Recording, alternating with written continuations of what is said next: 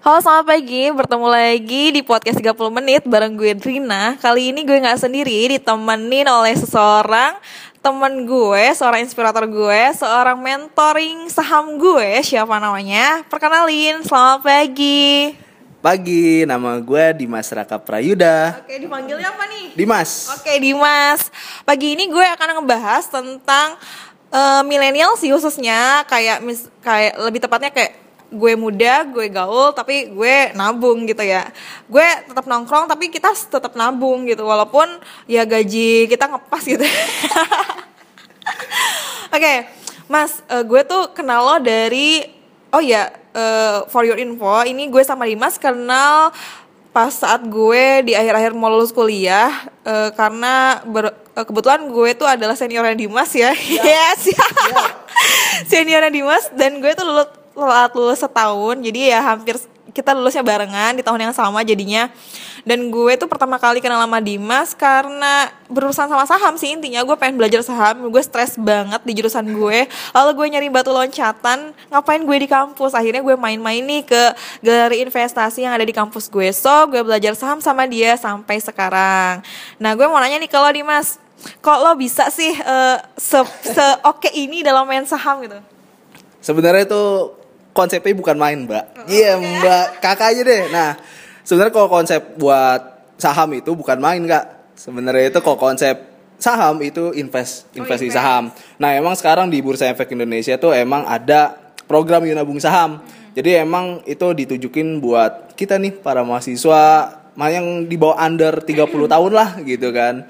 Itu dengan cara kita invest 100 ribu di perusahaan yang bagus kayak Unilever terus juga Telkom terus perusahaan-perusahaan kayak Indofood nah itu dengan 100 ribu kita bisa milikin perusahaan-perusahaan tersebut gitu. Nah buat caranya itu sebenarnya gampang sih. Gampang dengan cara ya apa ya kita tahu perusahaannya. Perusahaan yang kita dari mulai bangun tidur terus juga kita kerja terus kita pulang terus kita makan itu semuanya perusahaan-perusahaan yang ada di Bursa Efek Indonesia. Nah di situ kita apa ya dari mulai bangun tidur deh. Kita ngapain? Ngecek ngecek handphone. handphone. Providernya apa? Kalau tapi kalau gue ngecek buku ya. Minum air minum air minum air. Ah minum air itu aqua. Ya, nah aqua itu dulu listing di bursa tapi sekarang udah go private. Oh gitu. Nah terus naik motor kita naik apa? Honda. Okay. Honda. Katakanlah itu perusahaan Astra Internasional. Terus habis sampai sekantor kita makan apa? Indomie, Indomie. itu produk Indomie. Indofood. Okay terus kita ke toilet. Kita ke toilet kita cuci muka pakai produk sabun, sabun atau ah Unilever. Sebenarnya tuh perusahaan-perusahaan di sekeliling kita tuh hmm. perusahaan yang bisa kita investasin sahamnya gitu sih. Hmm, oke. Okay. Uh, berarti lo emang main saham eh main invest saham? Invest saham, invest saham. ya bukan main. Invest saham tuh dari semester berapa lebih tepatnya? Semester berapa ya? Mulainya itu dari semester 4 sih empat jadi katakanlah tingkat dua okay, gitu kan. tingkat dua, tingkat ya. dua. Nah itu awalnya itu dari gue kenal saham itu gue mulai ikut lomba-lomba. Dan dari lomba-lomba itu gue bisa belajar cara analisisnya terus juga saham tuh apa sih? Sebenarnya saham tuh surat kepemilikan. Jadi kalau misalnya kita beli saham kita bisa miliki perusahaan tersebut gitu. Nggak cuman saham terus juga gue juga belajar tentang ya instrumen-instrumen lainnya lah Nah, terus balik lagi kita ke lomba dari lomba itu, gue juga ikut SPM nih, oh, sekolah iya. pasar modal, lu ikut juga iya, kan? Ikut. Nah, sekolah pasar modal itu, jadi yang ada itu Bursa Efek Indonesia, itu emang buat yang benar-benar pemula banget. Nah, kalian juga bisa uh, kunjungin website Bursa Efek Indonesia atau searching di Google sekolah pasar modal IDX. Nah, itu nanti paling atas itu ada sekolah pasar modalnya. Kalian bisa daftar di situ, terus bisa sesuaiin jadwalnya Nah dari sekolah pasar modal gue belajar, selomba gue juga belajar dan akhirnya udah fix mindset gue buat invest. Ya udah akhirnya gue buka rekening, rekening saham di satu sekuritas, ya nggak boleh gue sebut lah namanya kan. Yeah. Nah sekuritas, nah nanti nanti kita dapet nih uh, apa tuh namanya akun user ID sama password itu nanti kita bisa invest atau jual beli saham secara langsung gitu oh. sih. Oke, okay, next banget ya Mas. So, sebenarnya gue juga kenal lo untuk soal kejuaraan lo. Gue tuh sebenarnya sen apa sih ya gimana speechless gitu ngedengarnya. Keren banget gue punya teman karena Dimas ini beberapa kali juara satu ya bukan bukan juara tiga lagi juara satu dan hadiahnya tuh sangat bombastis banget bombastis udah gitu dan uh, kejuaraannya Dimas itu gue ketahuinya nggak dari dia sendiri. Emang gue tuh langsung ngeliat dari videonya. Misalkan gue lagi ikut seminar di kampus nih terus ditayangin kan kan keren banget. Itu satu keren banget gue punya teman baru kayak dia gitu. Oh ya mas terus kan banyak banget nih ya anak muda zaman sekarang. Gue baca nih kayak misalkan kepemilikan generasi milenial itu susah banget punya rumah. Mm-hmm. dan gue lihat di survei ada 40 hanya 40 persen uh, orang-orang yang memiliki rumah dan itu pun dari warisan. Itu yang khusus di Jakarta ya. Menurut lo itu gimana tuh? Warisan ya. Kalau misalnya punya warisan berarti kita kan ngandelin orang tua terus yeah. ya nggak sih? Nah apa ya? Kalau dari warisan tuh menurut gue kurang ya karena kita nggak ada usaha nggak ada apa-apa. Yaudah kita cuma ngandelin orang tua doang gitu. Dan memang kalau misalnya kita nih anak muda itu emang harusnya kita emang harus investasi kak. Karena apa? Karena dengan investasi uang kita tuh nggak tergerus sama namanya inflasi kenaik atau katakanlah kenaikan harga barang secara keseluruhan. Nah bahkan Warren Buffett itu investor terkaya di dunia atau bahkan katakanlah semua orang terkaya di dunia itu juga investasi saham gitu. Nggak cuma saham bisa di obligasi reksadana terus juga ETF ataupun dan sebagainya. ETF itu ETF itu apa sih mas? Nah ETF itu ibaratnya kayak reksadana dalam bentuk penyertaan saham okay. gitu jadi kayak uh, reksadana tapi kita bisa jual beli okay, nah okay. gitu kayak kita contoh ada namanya indeks uh, LQ45 tahu kan oh, indeks. Yeah. Nah, indeks LQ45 itu indeks LQ45 itu kita bisa beli indeksnya. Terus juga kita bisa jual beli di indeks itu. Kayak gitu. Nah, sebenarnya kalau generasi milenial itu yang susah punya rumah katanya. Nah, susah punya rumah itu sebenarnya sih kalau misalnya kita dari sekarang investasi 100 ribu katakanlah 100 ribu lah. Murah kan. 100 ribu. 100 ribu per bulan. Kalau misalnya satu tahun berarti satu satu juta lah katakan. Kalau misalnya dari kita invest dari umur 15 tahun. 15 tahun sampai 30 tahun ya. Sampai 30 tahun berarti kalau misalnya satu tahun itu satu juta kalau 15 tahun berarti udah 15 juta. Itu kalau misalnya mentahnya doang. Belum itu kita dapat keuntungannya dari jual beli terus juga keuntungan dari dapat dividen. Dividen tuh kayak bonus. Yeah, bonus. bonus ke pemegang saham. Okay. kayak gitu sih. Jadi Warren Buffett aja invest di saham itu umur 11 tahun atau 13 tahun gitu. Ya kenapa kita enggak gitu kan? Kita kan memang acuan orang terkaya di dunia itu harus kita ikutin. Nggak harus sih. Emang sebagai referensi. Contoh, ya. nah contoh buat kita melangkah ke depan gitu sih. Okay.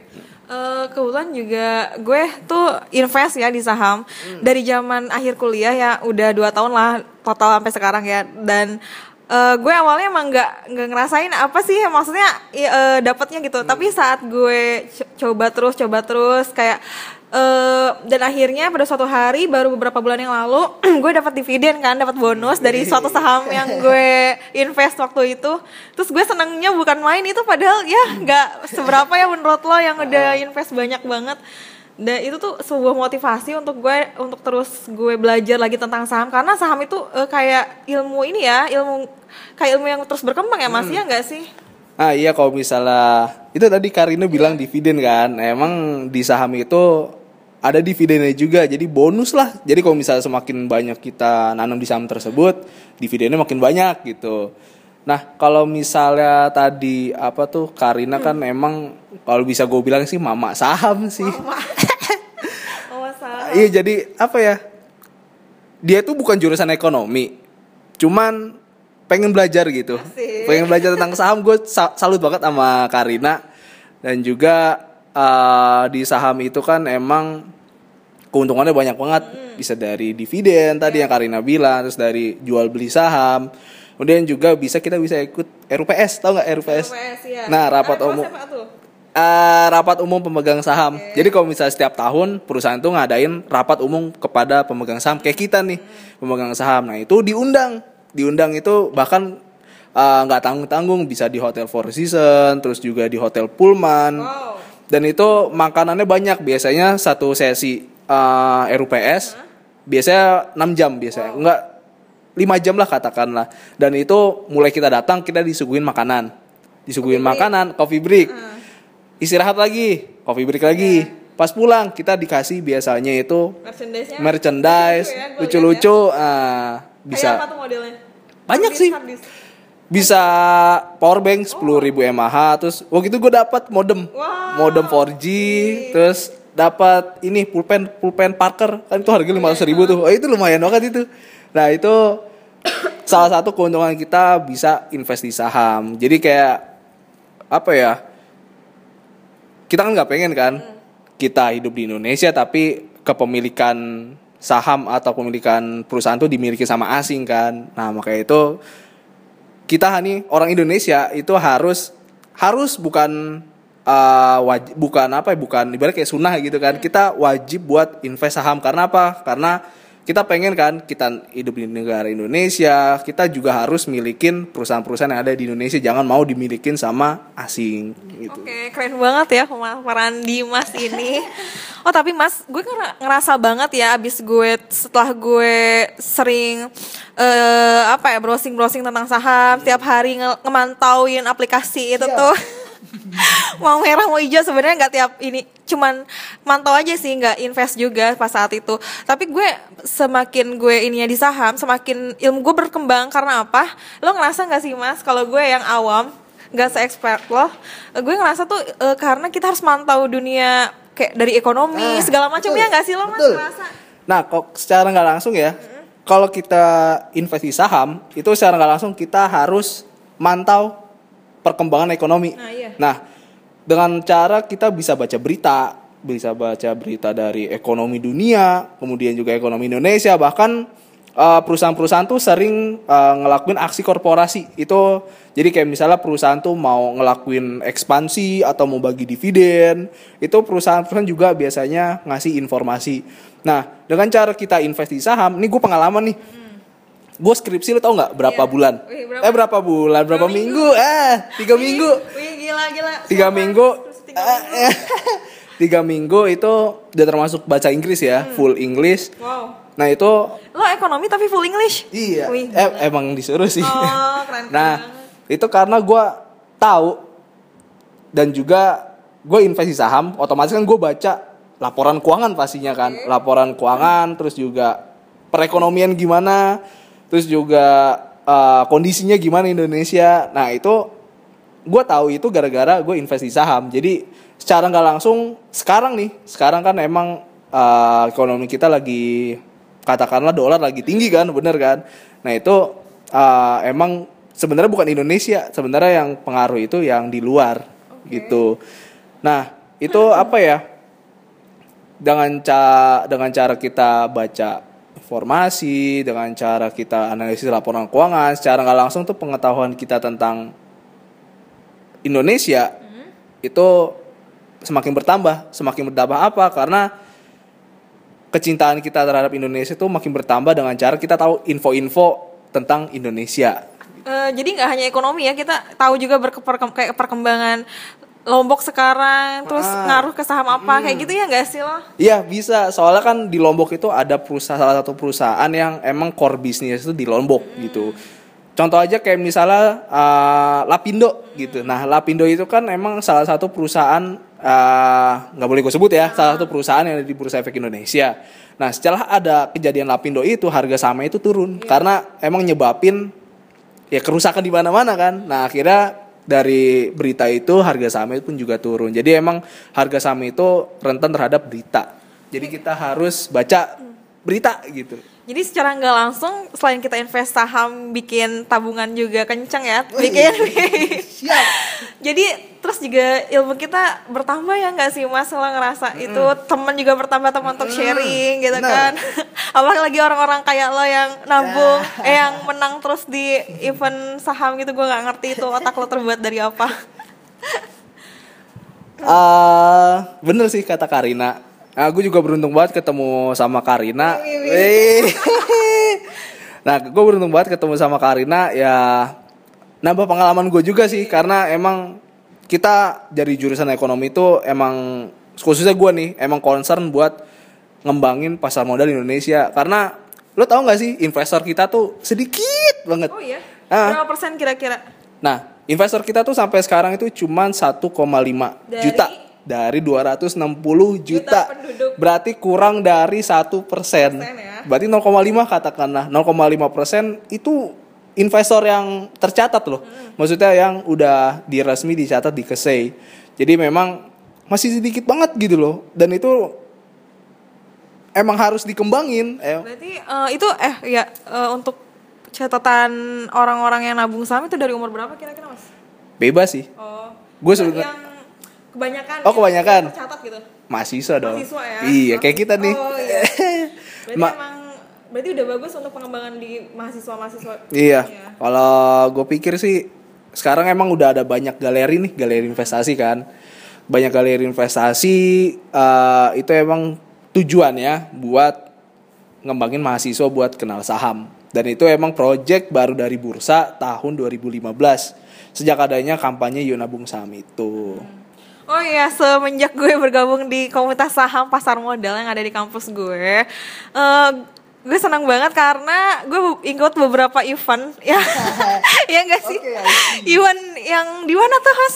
Event-event kayak, jadi gue ketemu sama beberapa komunitas saham pas eh pasar modal lain dari kampus lain itu yang dulu diadain di HI kalau nggak salah ya. Iya. Itu kita nggak. Oh ya, inve- namanya Infestival itu keren banget. Gue ngerasain di mana ada komunitas orang-orang yang bener-bener gimana ya, bener-bener apa ya namanya mas ya? Passion lah. Passion lah di saham ya. Ah. Tapi di sana berkumpul, terus ngadain lomba itu keren banget. Gue awesome banget rasanya. Keren Eh.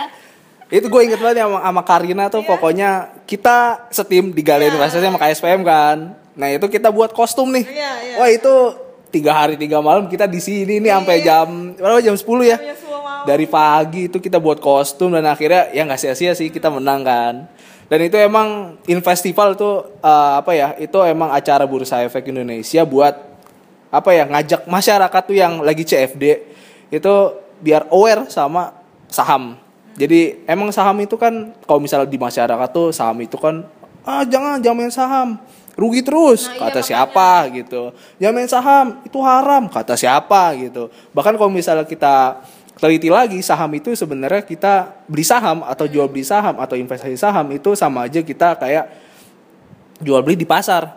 Kalau di kalau di pasar itu kan tepatnya namanya pasar. Kalau di bursa efek itu pasar itu namanya bursa efek Indonesia. Terus yang jual beli kalau di pasar kan ada penjual sama pembeli. Nah kalau di bursa efek Indonesia penjual pembelinya itu namanya investor. Terus barang yang kalau di pasar kan bisa bermacam-macam kayak buah, sayur, terus ada mak- ayam gitu kan. Nah kalau di bursa efek Indonesia itu barangnya namanya saham. Jadi emang saham itu sebenarnya halal, cuman yang bikin haram itu persepsi kita. Kalau misal kita beli saham, nggak tahu perusahaannya itu apa, analisisnya kita nggak tahu atau asal-asalan lah katakanlah itu kan sama aja kayak gambling, judi, bener Iya. kan? Nah, bilang gitu. Nah, kalau yang kayak gitu kita nggak tahu perusahaannya, kita asal-asalan beli, kita ngarepin untung cepet, itu sama aja kayak judi, gambling, dan itu haram memang. Dan sebenarnya konsep dasar saham itu halal. Dari Islam pun juga nganjurin kita buat investasi, investasi di saham gitu. Kalian bisa cari di YouTube uh, keywordnya itu saham halal, itu banyak kok ustadz-ustadz yang nyebutin kalau investasi saham tuh ya halal itu. Oh ya satu lagi nih tentang saham ya mas ya. Eh lo ngerasa nggak sih kalau main saham juga kayak eh ngolah psikolog kita dari cara emosional kayak gitu. Kalau gue ngerasa sedikit sih kayak ih kesel banget gitu. Ih iya menang tiba-tiba tiba-tiba kesel gitu kayak Kalau gitu eh ya gitu dia kan. turun kesel bawahnya. Iya itu secara langsung kita psikologi kita nih psikologis kita uh, main juga karena emang kalau misal harga saham turun itu kan kita aduh harga saham gue turun nih panik kan panik gak? Iya panik banget. Ah panik kan misal turun 10% 10% gitu. Nah itu tergantung psikologi sih. Jadi emang ada investor jangka pendek ada yang jangka panjang. Nah kalau jangka panjang kayak gue nih gue jangka panjang itu nggak terga uh, ibaratnya kayak psikologis gue tuh udah terbentuk. Jadi kayak mau harga saham turun, mau harga saham anjlok, Udah stabil lah ya udah. ya udah. it's nothing man, nothing. Jadi kayak harga saham turun tuh kita manfaatin buat jadi diskon gitu. Oke. Selama perusahaan uh, kinerja keuangan perusahaan tuh bagus, labanya juga naik, utangnya dikit. Ya it's okay man, itu diskon di pasar modal gitu. Kenapa harus takut gitu? Jadi kalau misal konsep gue nih, investasi saham tuh kita beli, gue beli, gue keep sampai jangka panjang, gue cicil uh, per bulan, mau turun mau naik ya udah nggak apa-apa gitu. Itu ibaratnya kayak diskon lah di pasar modal. Jadi ya it's nothing man nggak nggak ada apa-apa gitu kan pasar modal kita tuh bagus ekonomi kita tuh bagus gitu ngapa lu takut sama harga saham turun gitu Jadi sebenarnya eh, invest saham juga nggak nggak ngasal ya kita juga harus nganalisis sendiri. Pede juga sih mas iya nggak sih? gue kadang harus kalau misalkan gue misalkan sharing-sharing sama teman-teman di anak-anak saham gitu ya. Gue misalkan Rin, lo mending ini deh rekomendasi ya gue tetap pede misalkan dengan perusahaan kayak favorit gue nih, gue tetap invest yang ini. kadang gue ngerasa pede pede pede aja sih. nah sebenarnya tuh kalau di invest saham tuh nggak ribet kak sebenarnya asalkan kita tahu perusahaannya misal contoh siapa sih yang nggak tahu perusahaan Unilever Iya. gitu kan? Siapa sih yang nggak tahu perusahaan Indofood? Nah itu cara kita tahu perusahaannya menurut lu Indo- Unilever Indofood bagus kan? Telkom bagus kan? Terus perusahaan kayak ah, apa tuh namanya gudang garam atau rokok gitu loh katakanlah. Bagus kan? Atau bank gitu bagus. Nah dengan cara kita tahu perusahaan itu bagus terus kita kita kenal perusahaan itu ya udah itu bagus. Ya eh, berarti emang layak untuk diinvestasiin. Jadi emang konsep dasar saham tuh kita tahu perusahaannya kita tahu kinerja keuangannya. Kalau misal udah tahu ya udah kita langsung eksekusi dengan cara beli saham tersebut. Dengan cara per bulan dicicil seratus ribu atau lima ratus ribu tergantung gaji sih. Kalau gua kan masih mahasiswa ya jadi ya udah seratus ribu seratus ribu Oke oke. So ini kita bahas ke milenial ya, Siap. ala milenial. Lo ngerasa nggak sih eh, orang-orang zaman sekarang, termasuk gue kadang yang ngerasa boros banget sama duit nih. nah, gue ngeliat lo nih, yang masih muda, terus gaul iya, hangout iya, traveling iya, tapi eh, tabungan lo oke gitu masih stabil. Nah, Emang kasih kan kelihatan. Oh, siap. kadang kadang iya gak sih? Ka- Kadang katanya orang-orang ekonomi bisa ngelihat dari eh, pergaulan lo, gaji lo berapa, iya gak sih katanya? tergantung sih jadi kalau misalnya emang tujuan lo buat gaya-gayaan emang kelihatannya tuh wah mewah banget gitu kan padahal sebenarnya duitnya kere gitu jadi kayak Iya, eh, kelihatan lah ya. Nah, kalau yang kayak gitu tuh emang nggak disaranin sih, karena emang namanya juga pemborosan duit buat apa Iya, gitu. buat apa? Penting kita investasi saham kan. Nah, jadi kayak buat gua sih, ya gua apa adanya gitu. Emang gua apa adanya, jadi ya nggak tergantung sama apa ya pencitraan lah, lu tahu kan Iya, pencitraan. iya. Misalnya kita harus kayak gini, zaman banget ngikutin gitu ya. zaman, terus juga nongkrong di ya, Xbox, Xbox, ya. Xbox gitu kan, Xbox. Nggak boleh sebut merek. Ah. Nah, nongkrong di situ ya buat apa kalau misalnya nggak Iya. terlalu penting gitu kan. Ya kalau misalnya kita ketemu contoh kayak misalnya kita ketemu klien, ya otomatis ya Oke lah ya. kita harus kita ya emang itu kan sebuah pekerjaan juga. Investasi juga sih sebenarnya kan kita juga dapat feedback ya. iya, benar juga sih, benar-benar. Jadi kayak kita milenial khususnya gua sama Karina ya emang concern banget sama namanya itu nggak mau ibarat kayak pamer-pamer ya nggak sih? Nggak mau pamer-pamer. Janganlah pamer-pamer buat apa gitu. Nanti aja kalau misal udah tua atau udah jadi direktur bolehlah lu pamer-pamer. Bebas ya. kalau lu masih masih so pamer-pamer nongkrong di mana gitu. Buang-buang duit buat apa kalau misalnya belum dapat pendapatan juga. Kalau udah kerja sih oke lah nggak apa-apa itu duit lu bukan duit gua gitu kan. Selama kita nggak ngerugin orang lain ya no problem. Cuma ya disaranin buat milenial itu jangan terlalu banyak gaya tapi banyaklah aksi Iya, gitu. betul.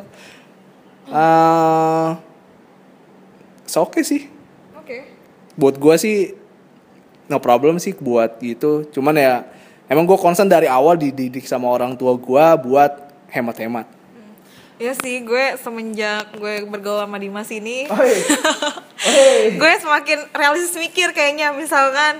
Tapi mungkin kalau kayak misalkan apa ya, suatu hal yang nggak penting kayak jalan-jalan kayak misalkan dulu gue zaman kuliah pengen buat jalan-jalan seminggu sekali harus ada- ada budgetin untuk ja- jalan-jalan ke mana pun keluar kota, ke pantai, ke gunung gitu. Tapi pas dipikir-pikir lagi udah lulus kuliah tuh, hah kok segitunya gue gitu gue menghabiskan uang untuk jalan-jalan dalam jangka de dekat eh dalam apa ya dalam jarak yang dekat mending gue investasi itu uang terus gue jalan-jalan ke suatu tempat yang bener-bener gue impikan Wih. nah gue ngikutin Dimas nih saran Dimas Wih, siap. Gue kalau ngobrol-ngobrol jadi gue semakin realistis nih aduh ntar deh tahan dulu tahan. Kayak ada eh, kayak misalkan gue ba- jadi banyak mikir kayak misalkan gue pengen beli sesuatu tapi ada tahan dulu ini kayaknya kurang penting Nggak deh. penting. Mm, nggak penting kayak jadi gue lebih menghindari gimana ya kalau ke mall emang sebutuhnya sih nggak gue kayak misalkan nongkrong lebih baik di luar mall lebih baik di angkringan atau di coffee Betul sekalian ya nggak sih lo? Iya, gue seumur umur ya, gue jarang nongkrong di mall gitu. Paling gue kok nge-mall tuh, lu tau nggak tiga bulan sekali atau sebulan sekali, eh dua bulan sekali lah katakanlah itu juga paling cuma buat makan, ngajak diajak makan sama temen gitu kan. Gue sehari-hari gue nih, kalau boleh bisa lah boleh jujur, itu gue kuliah, eh, kuliah, terus juga nih jaga di galeri nih, galeri gue juga jaga di galeri investasi di Gundar. Dan apa ya kalau misalnya gue pribadi sih emang gue orangnya jarang nongkrong dari dulu. Nggak pernah nongkrong di mall. Paling juga sering gue nongkrong di rumah temen gue di Depok. Itu dari pagi sampai malam. Jadi ya gue anak rumahan gitu. Oke, anak berarti ru- masih beda sama gue yang sering masih cuman ya emang kalau misalnya buat liburan itu perlu ya emang. Karena buat emang itu refreshing sih. Gue juga pengalaman gue juga budgetin duit gue tuh buat liburan tuh ya tergantung sih. Kalau misalnya gue pengen ke Jogja berarti butuh PP berapa lah 1,2 kan buat atau kereta atau pesawat pesawat kan. Jadi ya kita juga harus realistis juga. Kita juga harus maintain keuangan kita sebaik mungkin sedini mungkin. Karena ini tuh dengan cara habit kita yang sekarang ini ini bakal kebawa ke nanti kita dewasa gitu. Jadi emang dari dasarnya sih gue jarang keluar rumah sih kak. Jadi gue keluar rumah anak rumahan bukan maksudnya anak rumahan nggak rumahan banget gitu Iya, aneh. paling nongkrong nongkrongnya nggak di mall paling di warteg Ya warteg sama kayak gue anak warkop. angkringan ah, ah. di rumah teman kadang beli wa, beli Fanta atau apalah gitu Kita makan bareng di rumah. Nah, makan pakai biasanya kalau gue nih nanti gue juga mau bakar-bakar kan. Jadi itu juga ngehemat biaya sih, nggak mau misal kita makan di mall itu habis buat satu orang cepet atau bisa katakanlah 200 kalau yang mahal all you can eat gitu kan. Buang-buang duit sih menurut gue. Hmm, Oke, ya. Eh, oh ya Mas, terakhir nih ada pesan untuk para generasi milenial khususnya mahasiswa seumuran-umuran lo lah, seumuran kita gue. Tua banget gue.